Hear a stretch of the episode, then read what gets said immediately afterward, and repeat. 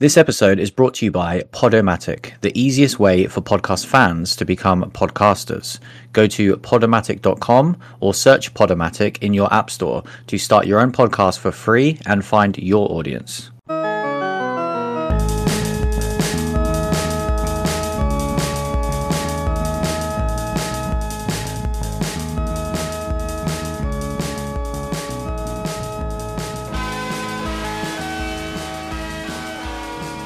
Hello and welcome to episode number 360 of the Super Horror Bros podcast. I am your host Matt and joining me as always is my brother Mike. Hello. How's it going? Pretty good, pretty good. We are back to uh, discuss a movie that has been dodging us for a very long time, or maybe we were dodging it. I was Um, going to say who who was dodging who. I mean, no one can be sure. Exactly. Let's just call it even. But yeah, we have finally now seen uh, Ari Aster's new film, um, which is always very exciting. Long time in the making. What four years since the amazing Midsommar? Four Um, years is that real?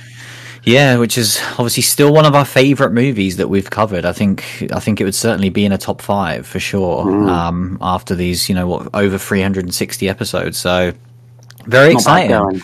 No, exactly. Um, so yeah, I'm excited to finally talk about this um, uh, mammoth of a movie. Um, but there's a couple of little news stories. This first one's interesting because I was trying to find out about this almost forgotten movie. This is a almost like a throwback of the U- UK getting shafted, um, and we haven't had one of these in a while. Um, where I feel like we've basically got most films straight away, or they've been, you know, the classic, you get it three weeks later because lols.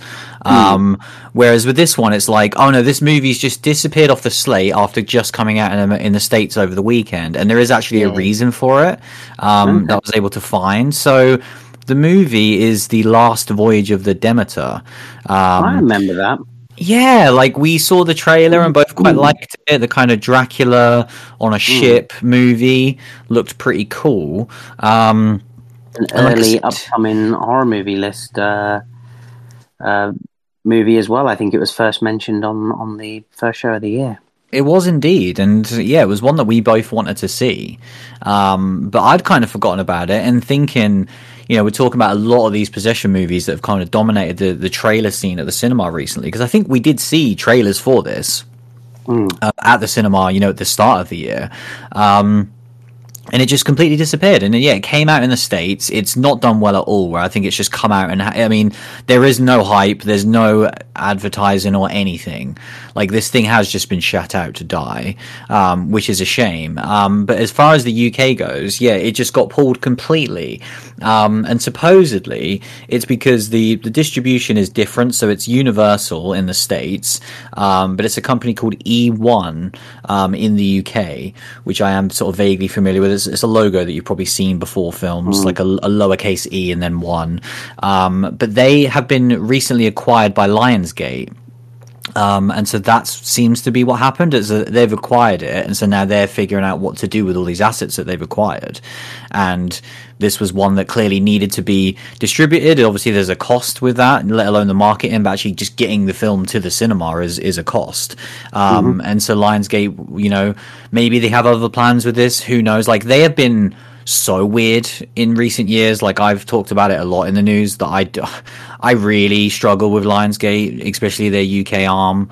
Like I just haven't been a fan of them for a long time and the way they do business. Um, you know, there was that. What was that movie? Um, with like the slaves and it had a twist. Uh, I can't remember what it was now, but we um, that was one that just got delayed for like a year. Um, do you remember the movie I'm talking about where it was like it was like they it looked like it was old time America about slaves, but it wasn't. It was like modern day. That was the twist. Do you remember that one?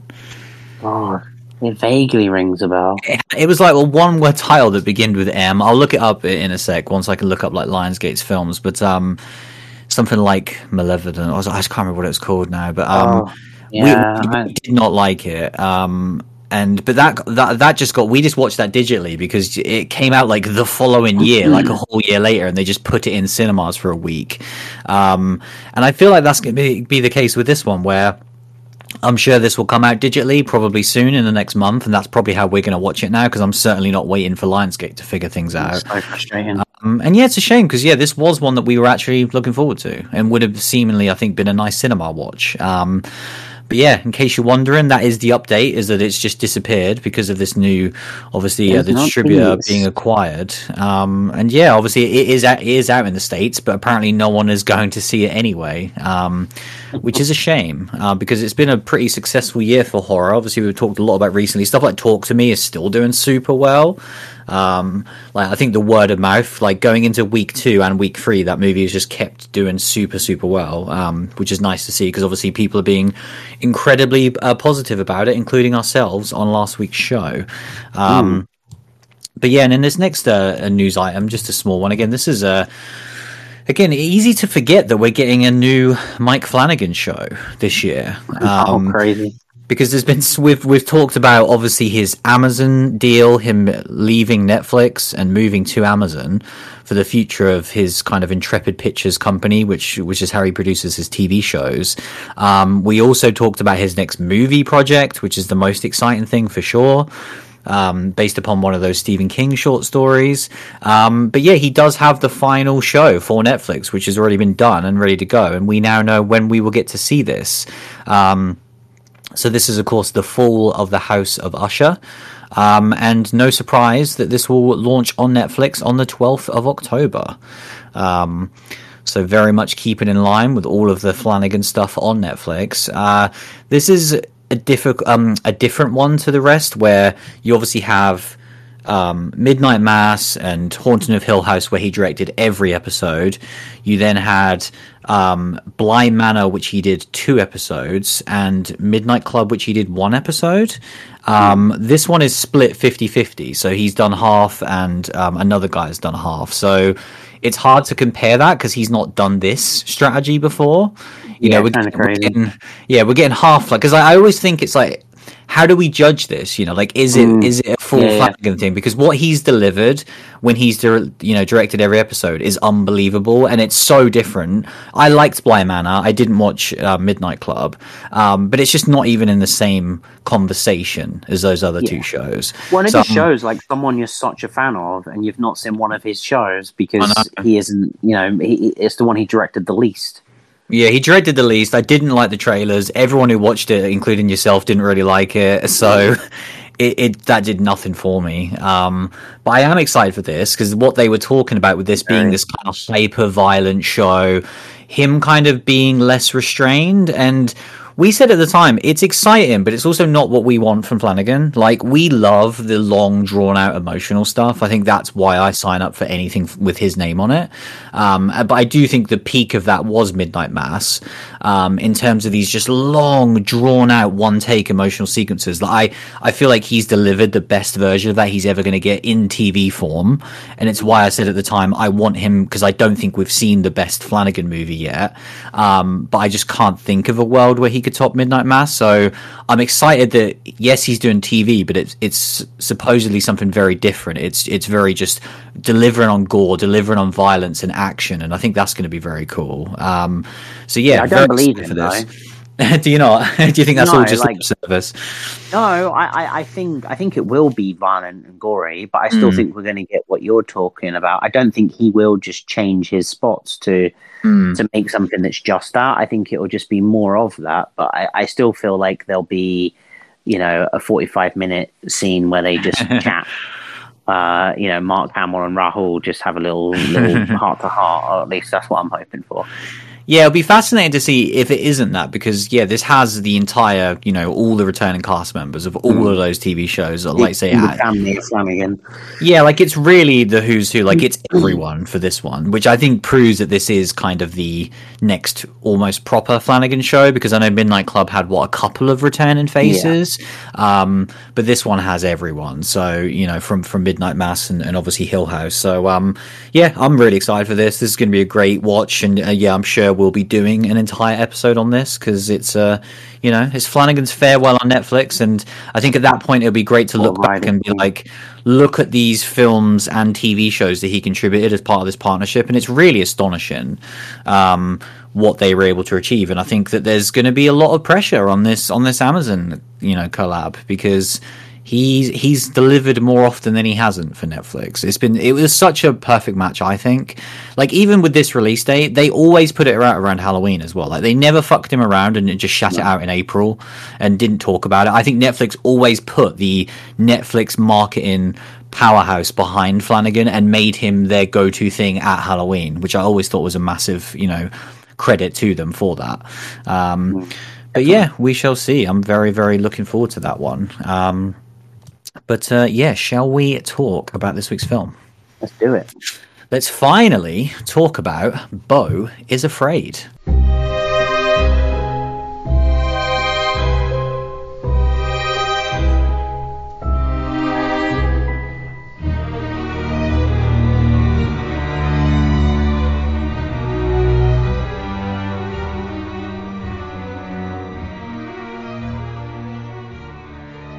So yeah, I feel like this one really doesn't need too much of an introduction. Um, it's certainly not like some of these movies we cover where we're like, have we talked about this? Haven't we?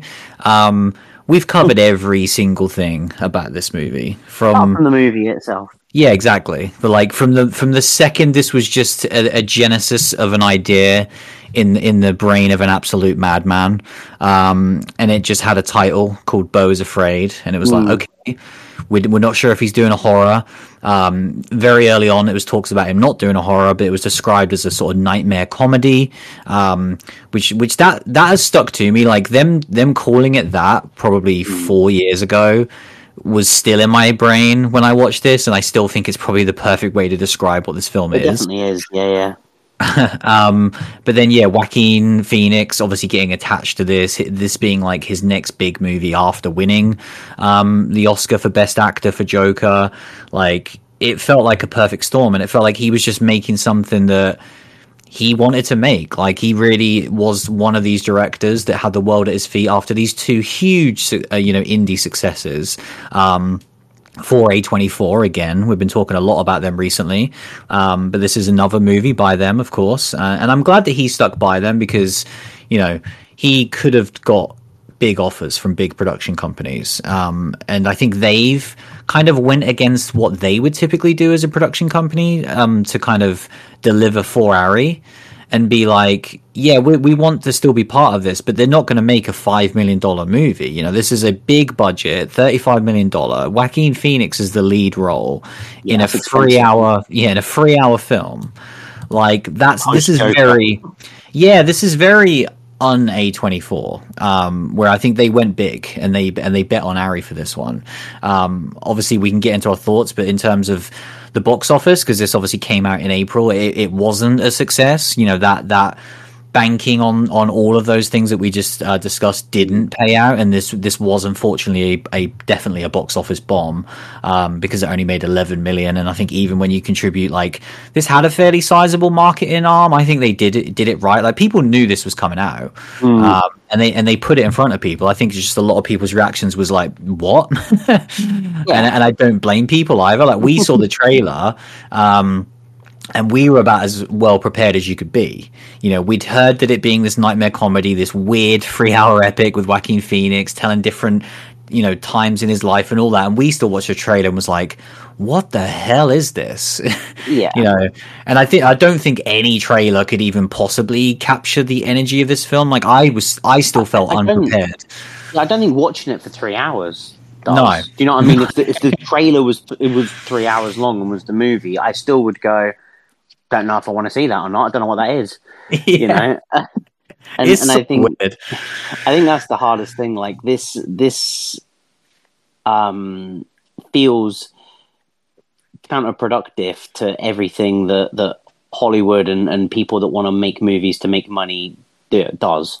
Yeah. Where you get the opportunity to get the big budget and a huge actor, and you could and you just do the most batshit crazy thing ever. Yeah, I, and and like I love and respect it so much that you kind of, it's almost like he knew he wouldn't get this opportunity again, so he's like, do I try to go huge, you know, or do I just fucking seize the day? Mm. And like, you know, I don't feel like it's, you know, um, when we saw like last night in Soho, and we were like, how are people not seeing this and mm. talking about this movie, and how is this not doing bigger? Like, I'm not saying like this movie shouldn't be seen, but it doesn't surprise me that it's not like this hugely box office successful thing because I, I genuinely don't think that's what it's designed for. It's a No. huge budget movie that was designed for the this very crazy indie idea, um, which which almost should never be made today. But you know, he, he, he, he took the opportunity, and that's what I love. Yeah, like everything about this is is not trying to make money and not trying to be successful. Like you say, it is about making as many left field choices as possible, um, and not thinking about any of that stuff. Um, really, just thinking about what do I want to do, um, and and we can kind of get into that. You know, what does that mean when when you when you're making your third movie? You've made two incredibly successful horror films that are you know almost genre defined and like i think when people look back on this incredible era of horror like it's going to be impossible to have that conversation without talking about both hereditary and midsommar Yeah. um the the impact they've had. And, and especially in such a golden era for horror and especially horror doing absolute madness at the box office um, means that it's almost like a to, like I think right now being a filmmaker who's making horror is like the best time because before you would be the kind of the skid mark of Hollywood and you'd be like yeah. Yeah. even if you wanted to make a horror film if you were talented everyone in, in a suit with money would be telling you to not make a horror film um, Whereas I think, like what we're doing to discuss in companies like A24, they would be more than happy for Ari Aster to continue to make a, you know, in the region of five to ten million dollar horror film every two to mm. three years. And I'm sure that would have been a dream for them. But instead, he, you know, and those those were back to back years as well. That's like another thing is that Hereditary came out Yeah. and within a year he'd made Midsommar.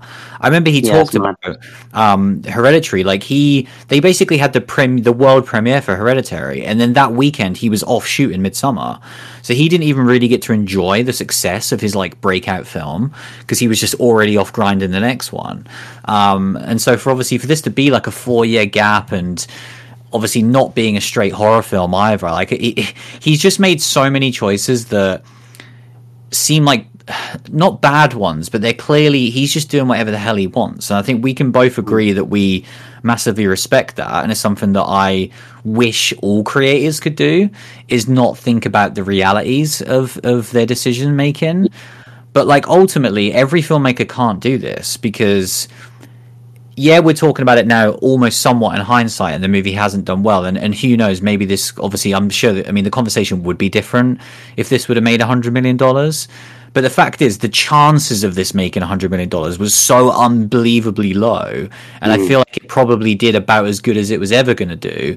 And everyone involved probably knew that. So from their perspective, I don't think this is like a miss. It's just like this piece of art exists now for there for people to consume it, and we'll just have to wait and see. I think. I think the big question is now, like, what does Ari do next? Does he wait Yeah, another four years? yeah, to do something this radical, or does he do something perhaps that you'd expect? Um, but maybe that's you know a conversation that we have at the end. But I do think that's just it's. I'm so fascinated, not necessarily by this movie, but by everything of surrounding this movie. Like just the idea of this existing, and obviously having now seen it now, I think it is so unbelievably insane that this movie exists on every single level. Like I still can't believe what this film actually is where I'm like, you know, I was watching this at home and I just can't even fathom watching this in the cinema. No, like truly. Like it's just so Well- crazy and there's so many unbelievable scenes where I'm like, God, people actually went with their popcorn and their drinks, potentially on a Saturday night, potentially with the, with their other half, you know, just wanting a bit of light, frothy entertainment, and this is the film that they got. Like that's just Well, the- crazy to me. The thing that I love as well is, you know, most of the time when we go into the cinema, we know the runtime of Hmm. the movie we're going to watch, but I, that's not the normal person.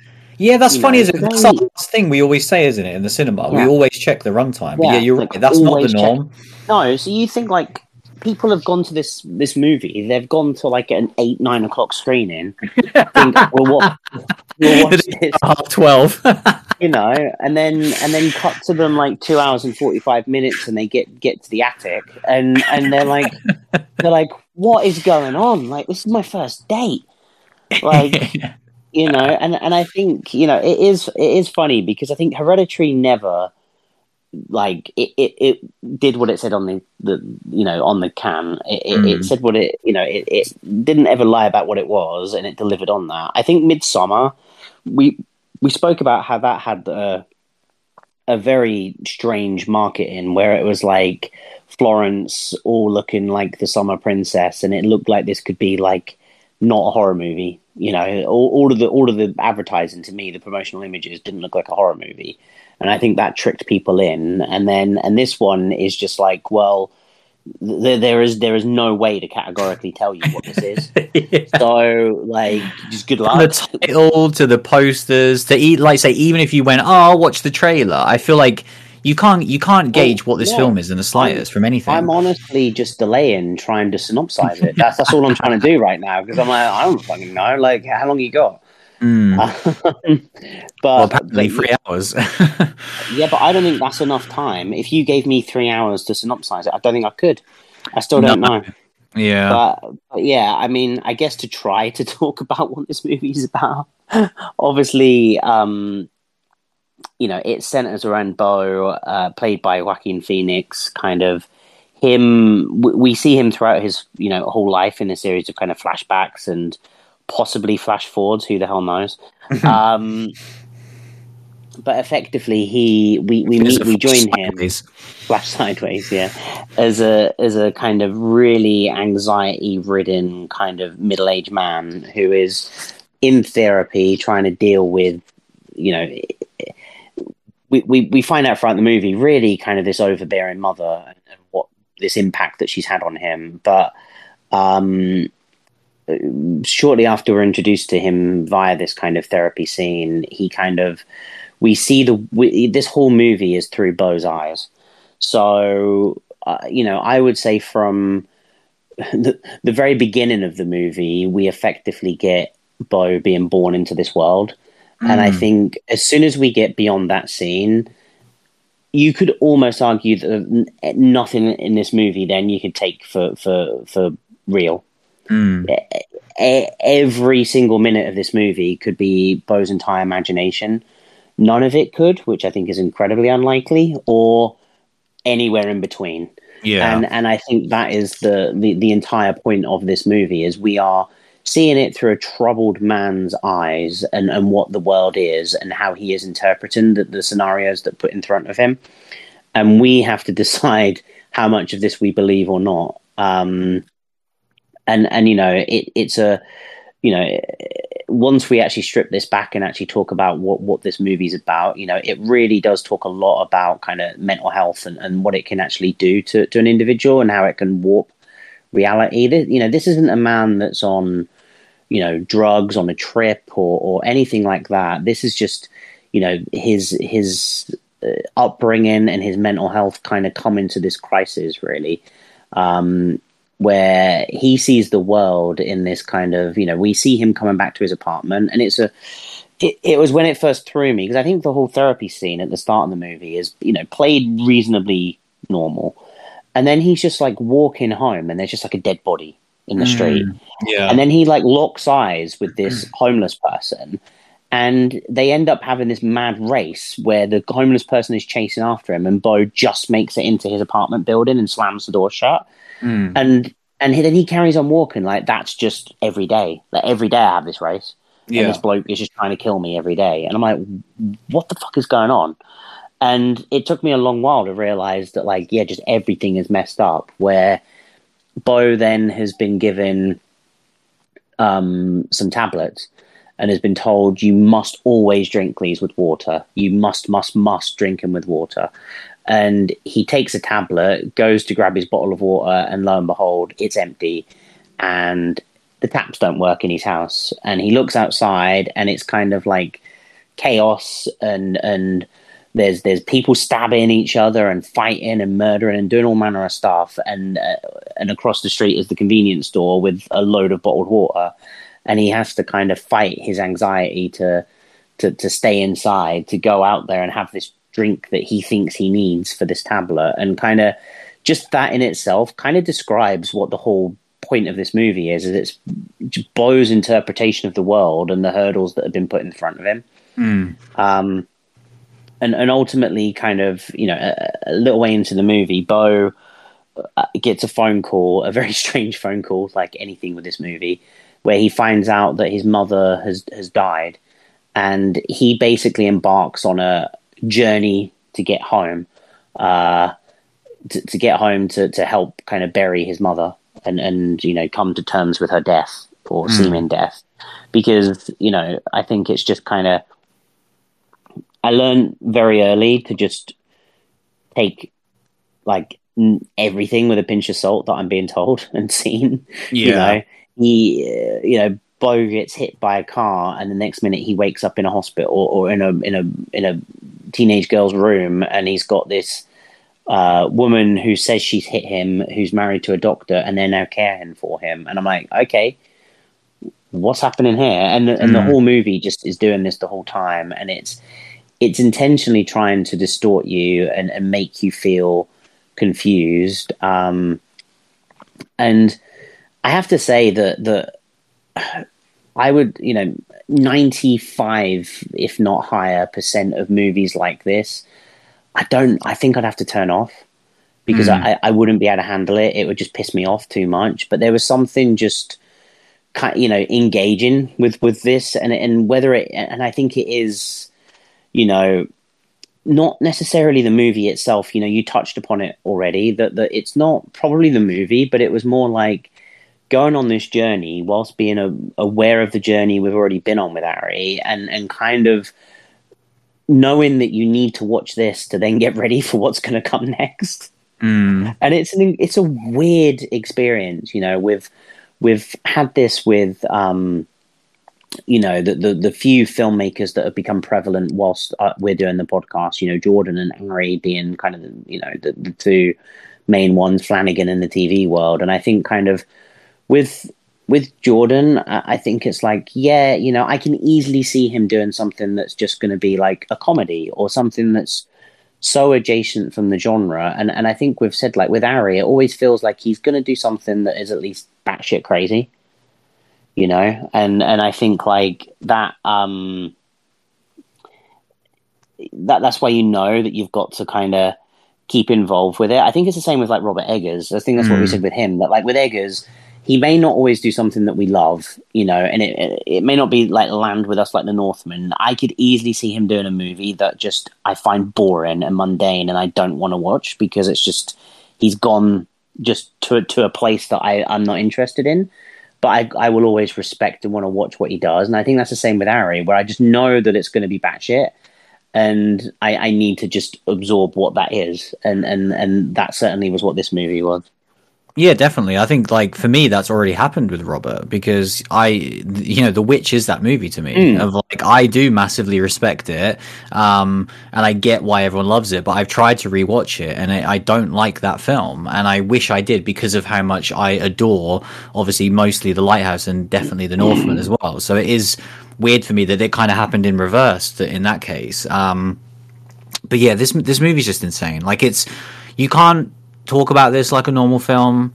Um, you can't have a conversation about this like a normal film. And well, did you like it? And let's break the, it down critically yeah. because I, I honestly don't think it exists in that same space. Like it's, I don't think it's trying to be like I really don't want to get so like because I would never say this about hardly any films, but I genuinely don't yeah. think this is trying to be entertainment or anything. Like, you really do just have to view this like a piece of art. And, like, I fucking hate that in, in general because yeah. I think it's just like taken away from what, you know, my, my favorite movie of this year is Mission Impossible because it was the movie that entertained me the most. Um, so that's where I come from watching most films. But I think this is, you have to judge it for what it is.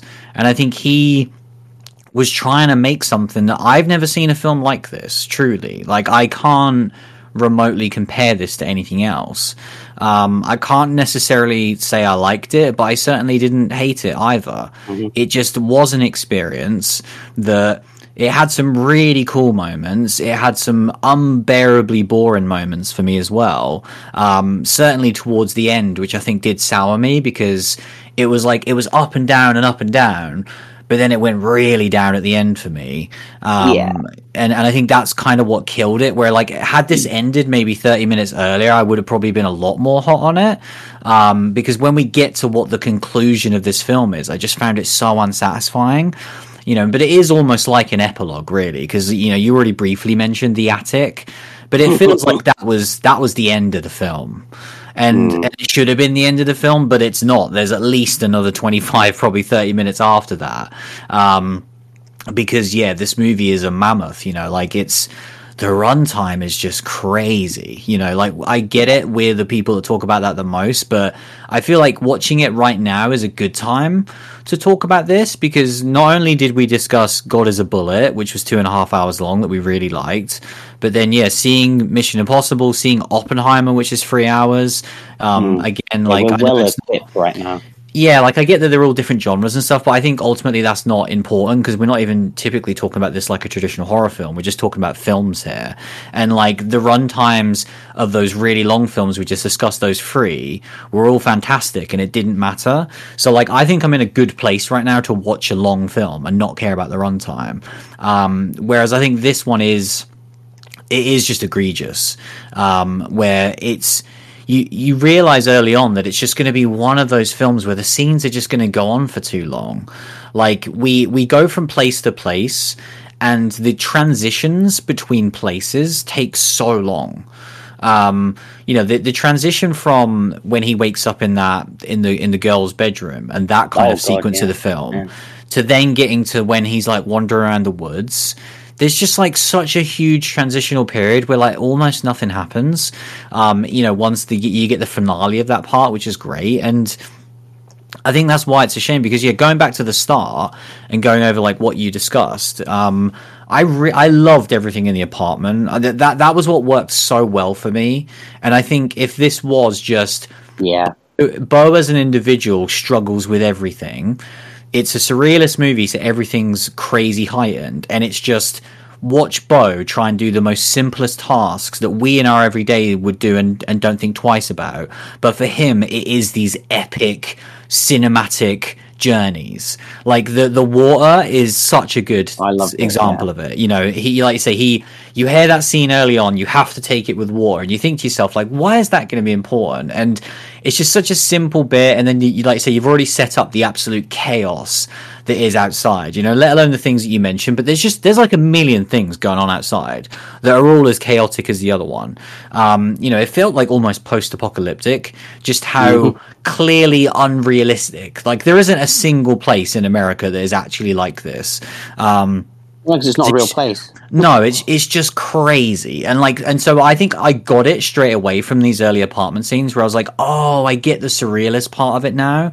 That it is like you say, it's Beau's interpretation of of things in life. Which sure, he might live on a shit street and he might occasionally have someone chase after him, but it's not going to be as intense as what we saw in those scenes. Hmm. And so him having this like little side quest to get water and him like leaving the phone book and you know that's going to be an issue and then like him paying and him constantly looking over his shoulder and seeing all of these people just funnel into his apartment and then him Yeah. not having the right money and it's so I loved that where I was like, oh, like I was feeling the anxiety, like my palms were getting sweaty. Where I was like, oh, that's what this film's gonna be about. It's about showing extreme anxiety in these really simple scenarios, um, which I thought was great. Even like when we first go to the apartment and there's the little poster about the spider. Yeah. And I was like, and then, and obviously, yeah, the second he opens the apartment, you see the spider on the ground and it just, you know, scampers under the couch. under the sofa, and I'm like, great. Yeah, and I'm like, oh, I love that because again, it's just anxiety inducing, and I feel like that's what that most of this film was trying to be, and that's what works so well. Was I felt that tension, anxiety, and sick in my stomach for Beau, where I was just like, man, I just want him to be normal for him. I just want him to be able to have some water. Like, is that genuinely how low the bar is? And he can't get these simple things. So I think all, oh, no, my favorite part of the movie by far was the note sequence was so fantastic where these like random notes are being fired under Beau's door Yeah. at night where they're complaining about him listening to music. Ah. But there's just no sound. And then it's like the next note says, "Wait, you turned it up when I told you to turn it down." Like yeah. I love that one. But then when it slid and it flew perfectly to right next to Beau's bed, so he didn't even have to get up. I was like, "Oh, this is where the surrealist stuff makes perfect sense." Because like, of course that couldn't happen, but just mm. visually in the movie, it looked so good because we'd already seen Beau get up multiple times. So that time he could just glance and see the note. So like, man, this movie was really working for me. Like that first forty minutes. It was really firing. I think it's up until he gets hit by the car, mm. and then we transition into Act Two. Again, I'm still on board at this point, but I realized the movie was going to be a lot bigger um, and deal with a lot more. You know, that's when you get into you know when he kind of takes the drugs, and we get like the flashback sequence and stuff. Like that's when you're really kind of extrapolating and you're going into the actual issues with his mother and what this film's like really about.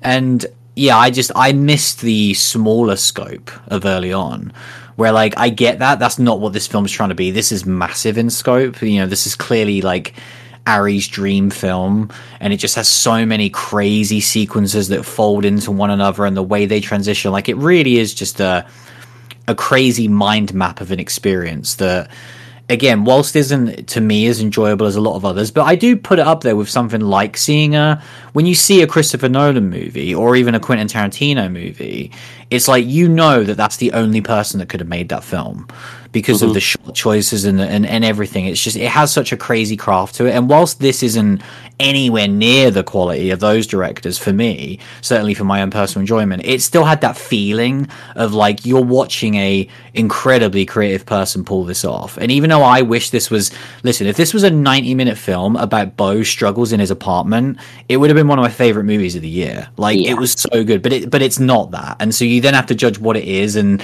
um it's just this crazy you know thing. We'll get into kind of the rest of the movie but yeah i want to i want to hear your overall thoughts even if you can give them because like i say i don't i don't think you can talk about this in like a traditional movie sense where like even now i've discussed it i sound really positive because i've talked about like my favorite part mostly which is only 40 minutes of a three hour movie. Um and like i say i don't hate it either. It's just it's hard for me to even process what i think about this film. Um but what, what did you think about it yeah, I mean, I'm definitely with you in the fact that the apartment stuff was great, and it really, I thought it was going to be a movie that was, it was almost making me feel like I was becoming Beau and getting this anxiousness and like, ang- mm. you know, mm. just anxiety over everything, and just like his phone rings, and I'm like, oh fuck, what's that going to be? yeah. And like just just everything, and and it had done such a good job to get me into that mindset, and where like I knew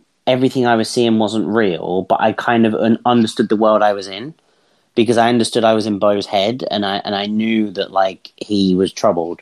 And kind of when he you know even to the point that it like you know he he he has these people that take over his apartment. He eventually gets his apartment back and takes a bath and then just like looks up. And I'm just like all of that, I was like, I, I, I don't know why there's a giant man that's like playing Spider Man on the ceiling of your bathroom, but it, but it, it still made sense. Do you know what I mean? In in this kind of world, mm. and I don't know why, but yeah, after he got hit by the car, it just. I, I lost all concept of, of the, the rules and where I was at, and and I had to quickly readjust, and, and I didn't I didn't adjust as quickly as I wanted to, and that I had to kind of just accept that yeah, that isn't the movie, and it is just this, like you said, bigger scope, but just less what I wanted, and and it, you know, there were multiple scenes where you know the the theater production one in particular where it just kind of like, I was like, man, you've you've gone to a whole other plane at this point where I'm like, I'm I'm not sure whether I'm there with you, and just like this, you know, I I felt like they were they were throwing you know so many themes and so many messages at you at that point. You know we've got the kind of the overbearing mother the kind of the story that she tells about his conception and what happened to his dad to kind of give him this fear of women this kind of this love interest from an early age that you know has got to come back at some point with that note that's left with you know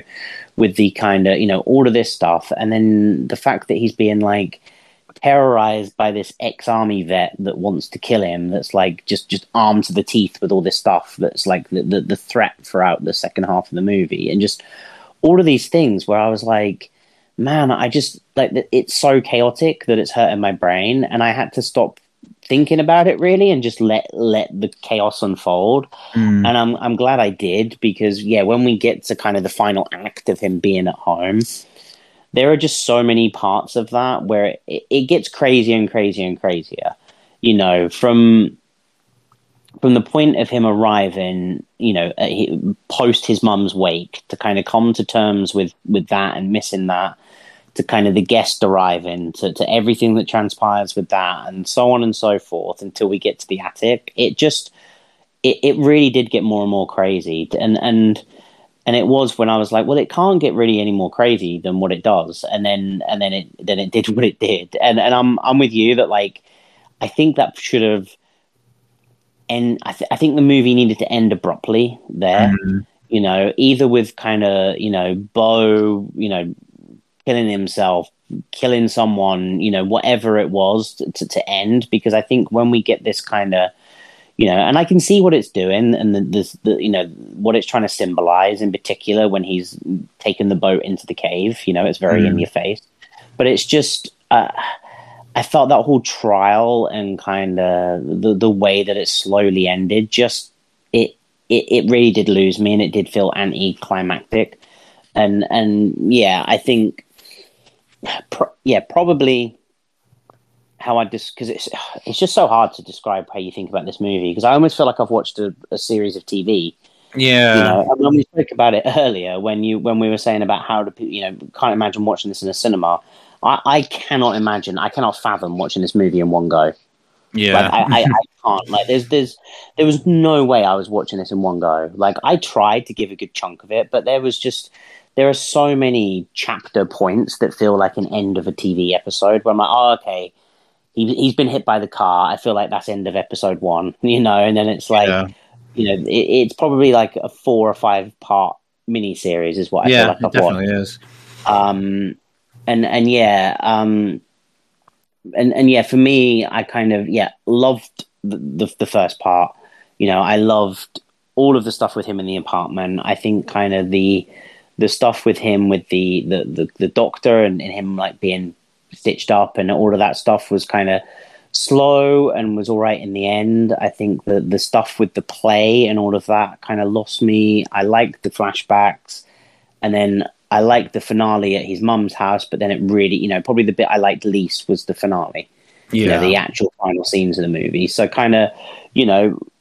Combine all of those scenes together and all of those thoughts. I'm like, yeah, I don't, I didn't dislike this movie, but but certainly like I find it hard to talk about. I find it hard to recommend to, to, to anyone.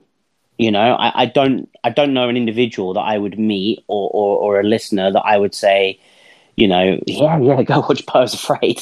like mm-hmm. you know, and, and even in like, you know, your most psychotic of recommendations that you give to strangers and recommend in Martyrs, there's at least like a rationale behind that. Yeah. Whereas with this, I'm just like, you know, what what would I even be trying to say to that person to like recommend it to them? like, I also think, I've like, say, if this if this is a movie that fully lands for you, that is mm. a ten out of ten, it's still hard to recommend because of what mm. it is.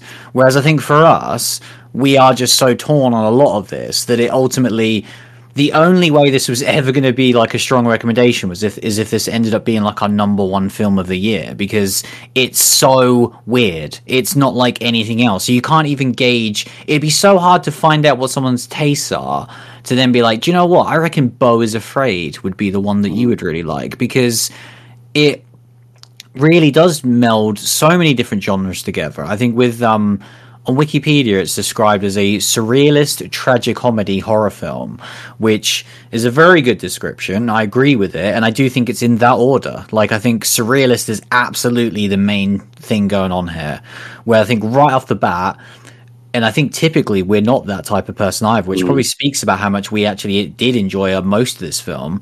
Is that you know we like things to be grounded and matter, and I think when, like, say you know, you rightly said it, you really do get to a point where you go, well, did any of this really happen? And we've always said like typically when that's the case, that's not something we enjoy. You know, Yeah, I certainly don't like that. Yeah, like it really does annoy me where I'm like, okay, well if nothing matters, what is the point of any of this? And for me, that's why I think the ending sucks because the way the ending happened, where I was like, was that the end, or or, or is it not the it the end? like, I, beginning? Yeah, like I really don't know. So I think that's why I really didn't like the ending of this one, and that was one of the main surrealist parts that didn't work because. um you know, well, I'll, come back to that. But yeah, with the with the tragic comedy, I definitely think that is again a great description of this. Of like, it is funny, um, but it is a lot of it's this it's the exact same sense of humor that Midsommar had.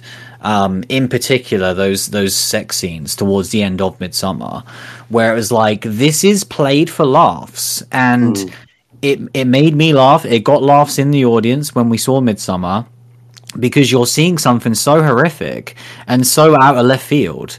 And when you actually like said out loud what you're seeing, it's really messed up and it's not a laughing matter at all.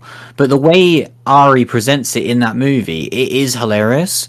Um, and I feel like that is exact. That was always what I thought when I when I heard Nightmare Comedy years ago.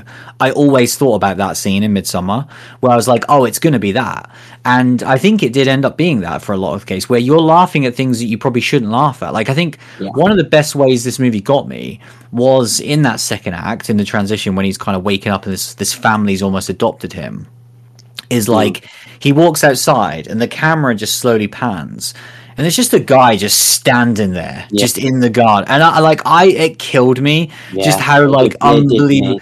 Like it was so weird and I was just like what? Like why is this guy here? Like it proper killed me and it was so clearly meant for that. But then again I think the intention of Ari was so right here because he then explains who this character is and why he is the way he is which is so sympathetic.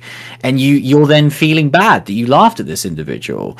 And I think that again was purely the intent and I think so it's those moments where this movie works so well. Um but I do think it becomes less funny as we get on because I definitely think the apartment, all those jokes with the notes, with the water, with the spider, with the with the Yeah. Spider Man, like all of that stuff worked. Um, and but then, like you say, when you get to like the theater bit, which I'll get to, but like I don't, I don't think any of that's really played for laughs, in my opinion. Um, No, it just becomes like a, a weird, twisted drama at this point. Yeah, exactly. Which um is interesting. But yeah, I think with the with the second part, with like the adopted family, I, I'm totally with you. Where it was such a huge shift that where I was like, wait, what's going on, and what and why are these people taking him in? So I took at least a good ten or fifteen minutes to adapt to it. Um, the good thing is the movie doesn't move fast, so it gives you that time to adapt in every single he was there shift. for an hour. Exactly. Like that always happens with every shift. Like you, you never have to lose, you know, worried about losing track of where you are because you, you'll always be grounded for a while. Um, but then I did give it the time where I was like, okay, I want to know what's going on here. Okay, this teenage daughter's like really messed up. What's going to happen with her? And then the mum character was what really intrigued me because she kind of has the moment where she um li- like writes a secret note on his like under his drink um and you're like oh what's going on like she knows something about beau or something and then she gives him the tv remote and tells him what channel to put on which which is a really weird scene the way that unfolds like i'd almost forgot how utterly preposterous that is I don't know um what you mean. yeah, with this whole like rewind fast forward mechanic. But um but then the way that ended when he then leaves the family and the mum is just like no fuck him kill him like that was super disappointing. So that that to me was the first disappointment of the film. Because up until that point i'd loved the apartment stuff. I wasn't on board with the shift but i'd given it the benefit of the doubt. But then the fact that he then just left that family and to me that felt so unsatisfying. Um, you know, the fact that the kind of the guy that was there just became, like you say, the tool. He just became random antagonist for the rest of the film, and then those other three members of that family basically meant nothing. Yeah, I was just like, yeah. yeah. I was like, that was that was annoying. So that was disappointing to me. Then when we transition into the theater stuff, I it was like, oh, I don't care now. So like when he when it's like the pregnant woman who he's kind of befriends, and he starts having this friendship with her, and he gives him gives her like the ornament that he bought for his mum and stuff. Like I just didn't care at that point. I think she to me was the most pointless character in the whole film. Yeah, yeah. And I don't even know if that's just because I was done at that point in terms of getting attached to other characters that weren't Beau. But I was just like, nah, because you're just going to be gone in 30 minutes. So I just didn't care. So that was when it was like, that's when they start to burn you, knowing that you're just going to move from place to place. And also knowing that clearly there's a final destination. Like there's this big showdown at his mum's, you know, wake, and you know you're getting to that place. So getting to the third different place that wasn't that place, I was just like, nah, we need to we need to wrap this up. And it was a shame because when we got to the actual theater and what transpires there with kind of Beau, this is when we're when I think we're at our most kind of Beau's in his own head. yeah and we're kind of seeing because he's basically picturing himself as the protagonist of the story. But I really liked that the way that transpired, and visually it was awesome. Like this part fully just felt like a video game where you can just break all the rules and just have 50 different art styles in one. You know, it's one of my favorite things about video games like that, where you can just go 2D, 3D, and has this shell, cell shaded and has this super realistic style. And I love doing when games do stuff like that. And that's, you know, you don't see that in movies too often for good reason because it makes no goddamn sense at all. But luckily, Ari doesn't um, confine himself to these normal rules of filmmaking. So he just put everything in there. And I, and I did like those sequences. Um, but then, yeah, then getting to the actual house, it was like, okay, now the movie feels like it's almost starting now. of like, oh, here's the story part. Now we're getting the childhood friend resolution. We're getting the mum payoff. We're getting all the answers to Beau's backstory as to why he is who he is. And it's like, man, we're, we're two hours in at this point, and we're only just now getting the actual bulk of the story. Um, which again is what I would say if I was judging this like a, a, a, a normal film. but I feel like I can't because it's just impossible. It's, it's um, weird though, isn't it, that we're giving it like I feel like mm, at times we're giving it. Good. Yeah, I, I agree, but I do think ultimately we both did in, enjoy it more than we didn't. Yeah, uh, true, true. But I, then I just feel like there are some things that were just like piss me off so much. Like I say, yeah. about almost anything that I would ever watch, and I'm just like, eh, well, you know, it's just Beau, in it. Like I just yeah. don't, I don't know what it is, and that's why I think mm. it's important to, to, pinpoint it. That that like, well, not to, to to more state that I can't pinpoint it. That I don't know yeah. why I feel like I can give this a pass. I don't know whether it is. I don't even know if I am, I feel like I am because I do yeah. like it. But I'm also saying I think fairly clearly that like this this movie does negative. have so many yeah like it does yeah. have so many issues and but the thing is I feel like all of those issues are like clearly intentional. That's what's yeah. weird. Exactly. Is you're not you're not talking about this. We're going oh well here's where Ari thought he was doing one thing but he ended up doing another. I didn't feel that once. Like the, the thing about it the thing about it is is that I will watch. I've watched movies that I've liked a lot more this year yeah. that I will not think about ever again. Like yeah. I, I, watched it, I really liked it, and I won't think about it. I thought about this movie a lot since finishing it, mm. but then, but then likewise, I will see a lot of movies that I like less than this that I'll watch again. I will yeah. never watch this movie again, like never. I like Definitely. it's it's just it's far too long. It's just too crazy, and and so like I just feel that like you know, push and pull is also just uniquely Beau is Afraid. You yeah. know, eh, like, like, like, how? What movie would you even like put this into comparison with that we've done for the show? Yeah, there, there, there really isn't anything. I think mm. what you just said is so true because I think a movie like Sick that we saw earlier this year mm. is so much more enjoyable and entertaining. First and foremost, definitely as a horror mm. film as well. But it was also just like we both just saw it. It was a really fun slasher, and we had a good time. And we'd probably both go, "Yeah, I'd watch that again in the future because it'd be fun." Um, whereas it was pretty forgettable because it doesn't have anything kind of crazy about it. Whereas this is so it's such an unbelievable experience that I will put it in the same bracket, even though I enjoyed the other movie so much more, like the best that I've seen this year. You know, we discussed about a month ago talking about the state of film this year and how mm. like it wasn't a memorable year, but like even in the last month now, I would put this up there with stuff like Mission Impossible and Oppenheimer, where I'd be like, oh, those are the movies that I'll remember I saw in 2023. Um, even though I clearly didn't enjoy this as much as those two. yeah, strange, isn't it? That like, yeah, it, it's it, it's very weird. Yeah, I think I think that's just like my overall thoughts on it, and like especially because I think like someone that's listening to this wanting to know whether they should watch Beau is Afraid or not, like I think I think the answer is you've got to decide for yourself. Like mm-hmm. I I think this is the first time I'm gonna like abscond from from giving a recommendation. When I'm like, I I don't think I can give a recommendation on this movie one way or another because I've never met a human being that I would recommend this movie to.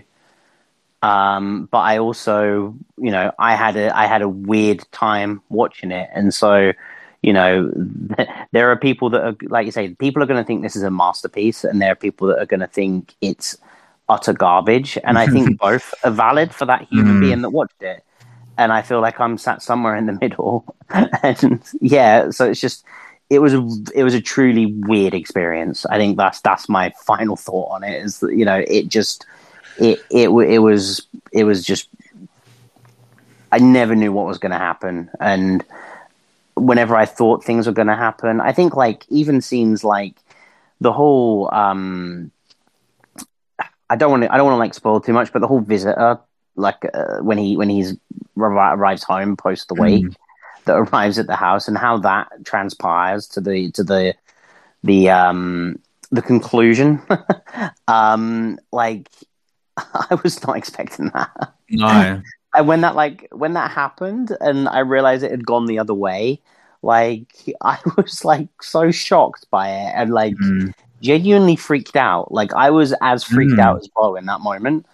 Um by what had just happened and the way they were like frozen like that. And and it was just you know, it's it's images like that and let alone images like what was in the attic that are gonna like stick with me in a in a true horror like fucked up movie sense and then there's mm. going to be scenes like the you know the early apartment scenes that were this kind of really enticing captivating you know like i say this this kind of being in the lens of someone that's clearly got you know the, these mental health issues and, and and understanding their struggle and and understanding that like you know we go to the doctors and they say to us yeah here's some tablets. Take it with water all the time. And we're like yeah cool whatever.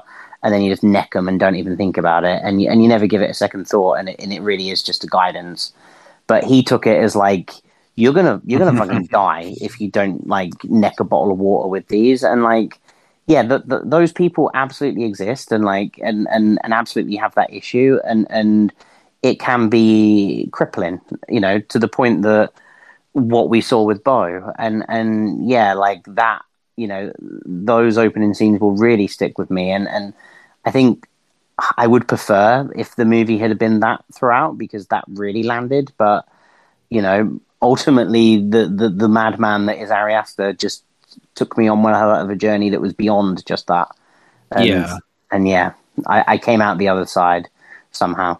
yeah, it really is one of those ones that you feel like, man, I survived, but was afraid. Like I can, I can finally move on. Um, because yeah, I think those horror scenes are crazy. You know, like those in particular, like that bedroom scene that you mentioned. I do think that is definitely one of the best scenes of the film, and I think that that's when you get reminded like oh yeah that's the guy that made those two films because he's still he's still got it in him you know he just chose to make something vastly different to those two films um, but when he wants to bring it out he knows it almost better than anyone else um, but yeah as, as far as this goes like this was almost exactly what i thought it would be in the sense of like there's a reason why we were kind of putting it off um, you know, for multiple of, of different reasons and like the runtime and stuff. But because I, I, feel like ultimately it just wasn't what I wanted him to do. And even, you know, having come to terms with it over years, it was still just like seeing it was believing. And having now seen it, I'm like, yep, he made what I thought he, you know, wanted to make. And arguably he might be the only person in the world that wanted him to make this movie. Um, but he did it. And I'm, I'm glad I've now witnessed that experience. I, it would, I would be unbelievably devastated if Ari chose to make something like this again. Um, because I, I, I, I think you, you, are allowed one of these, you know, yeah. like, like, yeah. like everyone can do one of these. It's fine. Like I, I'm not going to be that protective over your filmography that every movie you have to make is for your audience but you can't do this again. If if he says Beau is Afraid Two is his next movie, he's done. Like you you yeah. you gotta stop. Um, you gotta keep that runtime under at least two hours. You know, uh, in the next one because it's just unfathomably. Yeah, you got you got you gotta make a movie yeah, you can't make a movie that people might actually want to see because th- this is just crazy. And I, like I say, I'm glad this exists. I think this is one of those movies that in years to come, and Joaquin has a few of these as well in yeah. his in his career, where it's like almost no one saw them at the time, but in years later they'll be like, "Wait, what the hell is this? He made a three hour movie," and then it'll be like, "Wait, it's from the director of Midsommar. What the hell is this?" And and someone will just randomly watch it with no other you know, kind of preconceptions and just be floored by it and just be well, like, what is this experience? Because it really is an experience that I'm glad exists for people. It's just so unlike anything else. I don't know whether I am glad it exists for people. Like, I don't know. But, um, that, that that is a good point. That like we've spent this long talking about the movie, and we've spent a lot of time talking about Ari Aster, but like mm you know, what about um, Joaquin Phoenix? Like, you know, he, mm. uh, were, you know, him in Joker was arguably one of our favorite performances of that year, and um, you know, we know he's an incredible actor, and seeing him in that role as Joker was amazing. And when he got cast in is Afraid, you know, like post seeing this, you know, uh, what what did you make of his performance in this? really interesting. Like I think the point she made about the mental health stuff is I think clearly why he wanted to do this because this is showing your chops as an actor. This is another one of those movies, similar where I talked about it, where my only kind of criticism of times at Joker as a film was that it felt like it was just an awesome acting reel. And I feel like this typically, there's going to be so many sequences where you go, oh, this is such an unbelievable portrayal of this character, you know, where it's not in a lot of ways, Joker is so cool, and it's funny that he got adopted as this kind of cool character because I think his take on it was different to every other version of Joker that we've seen, which is typically more of a cool character. You know, his was supposed to be a more realistic kind of mental health portrayal of that character, but I think this really is like a man, a guy. The, the way he looks throughout this movie, the way he speaks, he has one of the most like timid voices, you know, and he and he kind of stutters his way through sentences, and it's so hard to even understand what he's saying at times. And it's it's the most like unconventional lead character for a film I've probably ever seen, let alone the lead character of a three hour movie, where it's just like, man, it really you you do get tired of it at times where you almost feel like a parent where I'm like, God damn it, Beau, just sort yourself out. And then you kind of catch yourself being like, no, it's not his fault. Like, this is why. And I don't know. I think it just works. Like, again, it's I totally get again why why Ari made this, and then the second point would be like I totally get why Joaquin wanted to do this. Like I, I, could just see his face reading the script and be like, oh yeah, this is a piece of me, and he and he already knew like yeah, no one's gonna see this, but like I'm gonna fucking love doing this. Um, so I think it worked for him. What what did you think of him? Yeah, like I think it was just such a, a, a, a you know someone that's um you know with with Joker it it is a different take on Joker, but it does it's still very much in your face. And I think with this, it was just like he just felt like a broken, damaged man, and and mm-hmm. such. Like you say, I think it was his vocal performance more than anything. Like there were times where. I, I wasn't even sure whether the words were coming out of his mouth when he was talking because he was that mm. quiet and that timid. And I think, um, yeah, like as I was getting a chunk through the movie, I kind of became aware that, like, oh yeah, like he's in this, you know, he is our lead, and like it's an actor that I'm incredibly excited to see in this role, and I'm not like, I'm not being blown away by it, like because it's not in my face, and it's because it's this subtle, crazy, you know, level performance that you're not used to seeing when you're trying to, you know, I, I, I don't think you could put a particular scene, um in a CV. You know, if he was putting together a mm-hmm. video clip, be like, yeah. oh yeah, here's my acting chops. Like, what would he put from this movie in it? But yeah. if he if he could say to like someone, well, if you got a spare three hours, whack this yeah. like I'm fucking mental, and yeah. like they'd go, yeah, you you you got chops, mate. But like you couldn't you couldn't extract like a one minute segment and be like, man, what powerful performance that was. You know, it's just it is just that he lost his mind through the entire three hours of this movie, therefore must have done that for the entirety of the shoot of this movie, which is a little bit terrifying. I feel like this almost is the counter opposite of Joker, where every scene he's in in Joker, he's the lead character. Mm. He's what's driving every scene forward. Whereas it's almost the opposite. Like Beau, this is a classic, what we've talked about before, where this is a, a character, a main character of a film, exactly, where the, it's it's the characters doing stuff to him. You know, like typically, especially when he wakes up in in the second kind of act, like that's constantly that family is doing things to him. It's the teenage daughter doing things to him. It's the mum doing things to him. Then typically, when we get to the theater, it's them presenting things to him. Like he's never the driving factor. He's just reacting to what's going on around him. So I think that's why it's a it's such an interesting juxtaposition after that movie where he's the driving for everything, whereas mm. this is more like a how can you just sell it as as mostly reacting, but then yeah, like you say, when it, it's mostly through just that voice performance because that is crazy good. Um, but yeah, this was a mental film. Like I think um, for recommendations, like I've kind of avoided recommendations a few times, probably more than you have on the podcast, yeah. where I just don't know. Typically, when it's like there's good and there's bad, it's just difficult. Whereas with this one, like I, there's no way I could recommend this. Like, just no way. And like, I'm so glad I watched this, truly. And I think I mostly had a good time with it. But there is, without a shadow of a doubt, I could never recommend this to someone because it's most certainly with that runtime. Like, I really take that into considerations for run, for recommendations. And if I'm recommending you something that's three hours long, it needs to be like unbelievable. yeah. yeah, like it needs to be those those directors that really earn it with you know something like Once Upon a Time in Hollywood. If anyone has ever thought about seeing that film and looked at the runtime and went, "Nah, I don't fancy it," you are so unbelievably wrong. Like the runtime is not even remotely consequential in any discussion surrounding that film, and that's how all great films should be. And I feel like Oppenheimer is identical as well. Um, mm. It's just an amazing film, and you shouldn't care about that runtime time. Whereas with this, it's it's the massive elephant in the room where even if you're someone that might like this sort of thing, I feel like you might just get worn out by it. Let alone the fact that I think this is so unbelievably niche that I wouldn't even know what type of person I'd recommend this to. But yeah, I can only speak speak for myself and say that I'm I'm really glad I saw this. Like it, it will stay with me for better or worse. Um, but it's it's certainly not you know one of the best movies of the year. Like it's certainly not going to feature on any lists of ours or anything like that. Especially because it's it's such a weird genre thing as well. That like there is a lot of horror in here. I'm certainly glad mm. we hmm. had this conversation, but it's it is definitely quote unquote more than just a horror film. Um, but yeah, I'm glad I saw it. It like I say, it's not for everyone, but I'm I'm glad I can finally exist now because it was one that I'd seen. I'm glad I can finally exist now. yeah, like it, for me, it's weird when a big movie comes out that I feel like I should have my say on it and my opinion on mm-hmm. it that I haven't, and it's one of the only ones. Like I see everything I want to see.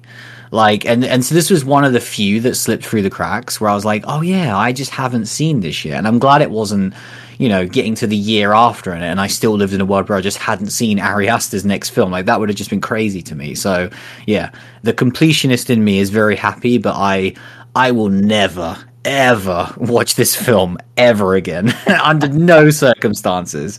Um and but you know what? That's fine a lot of the time. Um yeah. but uh yeah that was our discussion finally on beau is afraid. Uh, we'll take a quick break and we will be right back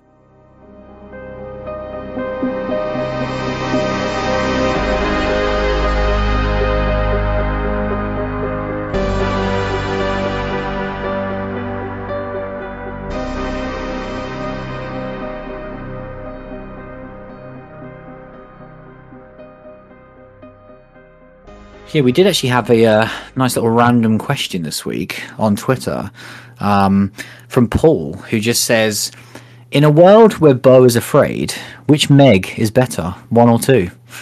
Um, so clearly he's clearly he's clearly he's megged out of his skull right now. Um, yeah, he's megged off his face, isn't he, right now? yeah. He also added the the answer is uh, both are awesome. So, which I can tell you that's a lie because I've seen the first one. I, can't, I, can't, comment on the second one. I was going to say that's a lie. I've seen the first one, and I believe it's probably the best one. no, see, I disagree with that. I do think the second one will be better because um, I think I liked the trailer for two more than the entirety of the first film. Um, oh, how did this become a Meg ribbon? I really want to talk about it because I think it, it, it got. I'll tell you what. After watching Beau's Afraid, I couldn't think of a better palate yeah. cleanser right now than watching the I Meg. mean, you are one hundred percent correct. like nothing would would be a better like accoutrement to to uh, to Beau's Afraid than than that. Yeah, I need the least like using my brain film possible because yeah, I just want to watch d- dumb fun. Which actually, moving swiftly on, is a just to quickly talk about it. I am watching probably the perfect thing to get my brain off it. Um, watching a bit of TV. Obviously, I talked about watching or wanting to watch American Horror Story, but I didn't decide to go with that. Decided to go with the newer TV show Twisted Metal. Um, which I've seen about three episodes.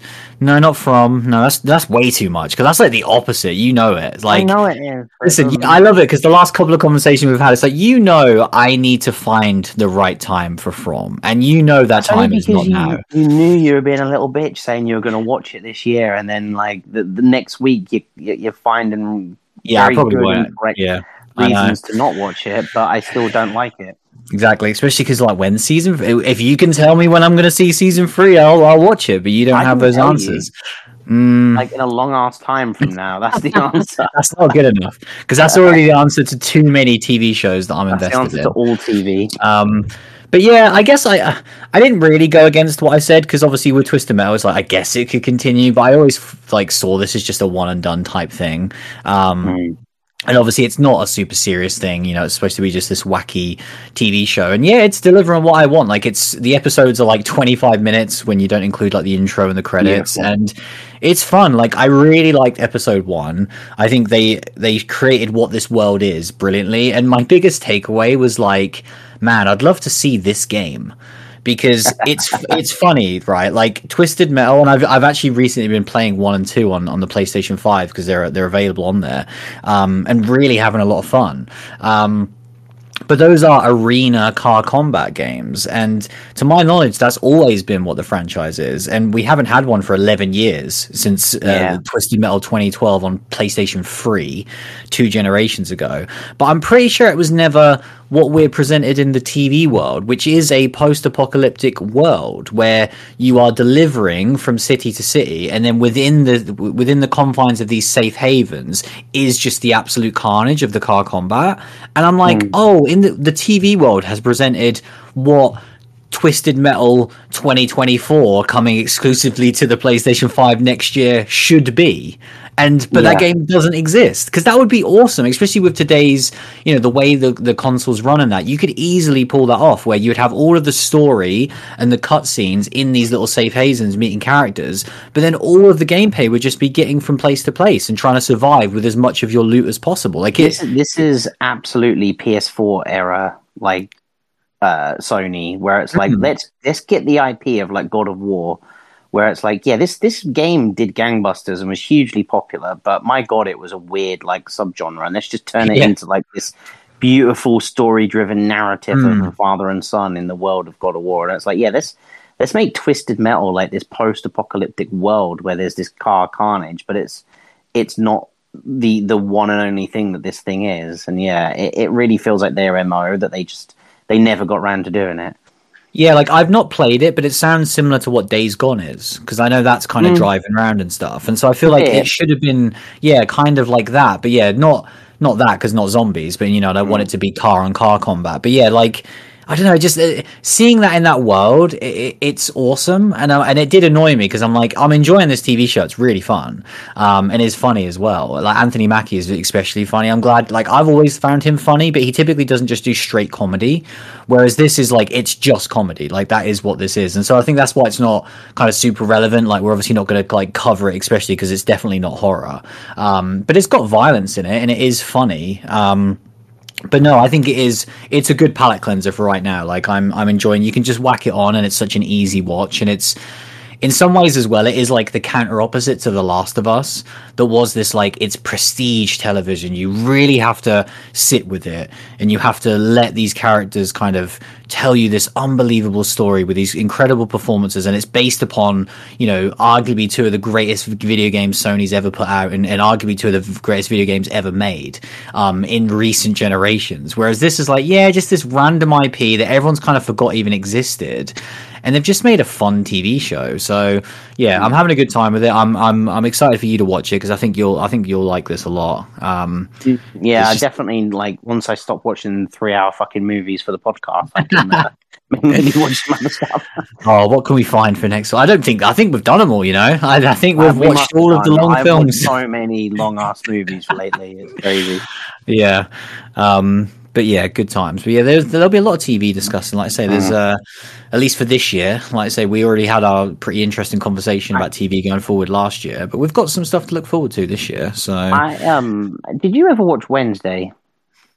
No, I didn't.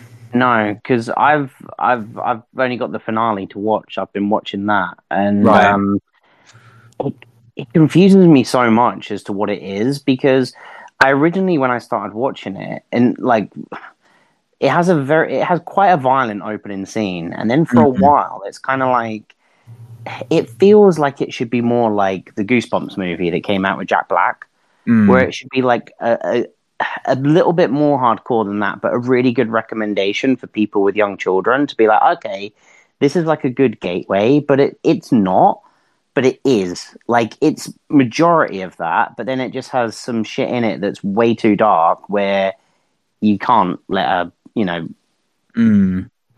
eight nine ten year old watch it and so it feels like a very weird thing where i'm like i'm kind of enjoying it but like i wish it was either darker preferably because that's what i want to watch or lighter so i knew what it was targeted at do, do you know yeah. what i mean and, yeah. and I'm just like, I'm not quite sure why you exist in this weird level where you know it's it's got a, I think it's got like an a an age rating, not like a 12 plus or whatever. And I'm like, yeah, it's probably where it's like at, where it's like probably like I would say like people as young as 12 to 15 should watch it in like a normal, mm. you know, sense of it. And I'm like, yeah, I just don't like why not go harder then if you're going to do that and just go for a full adult version or go lighter to to get you know the whole Addams Family kids vibe. Mm. And and so yeah, I found it weird, but I have I have strangely enjoyed it. Um, you know, but it does do the same thing. It you know, it really is just like, do you enjoy Wednesday and this sarcastic comments on everything? And when people are like, you know, we're going to a funeral, and she's like, oh, well, I've been preparing for this my whole life, and just like all this sarcastic, you know, just these sarcastic answers to things constantly, and it's just like, mm. but but I tend to chuckle every time, like it, yeah. it just tends to work, but it's the same thing over and over again. Yeah, it did look decent. Like I think um, mm. the point it's you made well about made. like like who is this for? I think it's a super interesting one because like Netflix have done this a few times where. Mm you have something like Stranger Things, which doesn't ever go, you know, doesn't have anything very violent or anything like that because it can clearly be consumed for a wider audience. And I know this wasn't like the intention because it just kind of blew up, but something like Squid Game was super fascinating because that yeah. had a, an unbelievably, it was unbelievably popular with a super young audience, with people making mods for it and stuff like Roblox and Minecraft, you know, clearly like super young kids watching Squid Game. And like that is not even remotely okay for kids to watch um, the level of violence in that. And so I think they do toe the line weirdly with something like that's what I'd always assumed with Wednesday. That I know it blew up on like mm. social media and stuff, and like obviously the character's super popular, but I kind of assumed it was darker based upon what I was hearing beforehand and kind of the websites that were covering it. Where I always thought it was no, it's where it's it's that character, but it is a more darker take on that character. Um, so yeah, they are they are weird. Where it's like I guess they can just get away with it, but like they they do sneak stuff in sometimes. But then other times they do stuff like Thirteen Reasons Why, where they just they bottle it and they they completely you know they completely to me they completely ruined that show by editing out some of the craziest parts. And it's like yeah, because it's there and it's important. I mean, that is crazy because it's so important for the story, mm. for what you actually see. And it's like for them to edit that out years later for what I don't know. That just made no sense to me. Um, yeah. But uh, yeah, always good. There's always TV to chat. But I definitely do. I still want to watch American Horror Story for sure because I've been thinking yeah, about that again. The, problem um, is, it just gets to the point that then, like, yeah, there's Twisted Metal and there's American mm-hmm. Horror Story, and you just start to get like a few of the things that you're not mad excited for on your backlog, and then you just, you know, you just got to yeah. see when you chip away at them. Then Yeah, this was. I really didn't think I was going to watch this, but then mm. once I put one on and it being such an easy watch, where I was like, "Oh, I've got already got lost twenty five minutes." yeah, like that's because when it was ten episodes all dropped at once, I was yeah. like, oh, I was like, that's too much. You know, yeah, that is a lot of episodes. But then when you see how unbelievably short they are, I'm like, oh, this is nothing. You know, you can just put one on and it's and it's over in an instant, which I love. And yeah, the fact that I've got Lost still ongoing is like a more serious thing, but then this is just like a fun thing to throw on. It is very good. Um, because I didn't want another, like, say, if I watched From or American Horror Story or something, I really need to take that seriously. Whereas, like, I don't need to be fully paying attention all the time during Twisted Metal. Um, also, I don't know if you know one of the actresses in Twisted Metal, um, which I don't no, want to spoil it. No, well, there's uh, there's someone in it that you are a massive fan of. So uh, sign me up. I'm already in. You definitely watch it for that as well because I she's in the first episode. and I was like, oh yeah, like I I do now. When she popped up, I was like, oh, I remember reading that name now, but I'd completely forgotten when I actually watched yeah, it. So. Yeah, very very exciting. So yeah, well, I'm sure we'll talk about that in the coming weeks. Like I said, I'm still pretty early because there's there's a lot of episodes, but they are short. So uh, yeah, looking forward to seeing the rest of that one. Um, but yeah, that is it for this week. That is episode 360. Uh, thanks for listening as always, and we'll see you again very soon. See you later, everyone.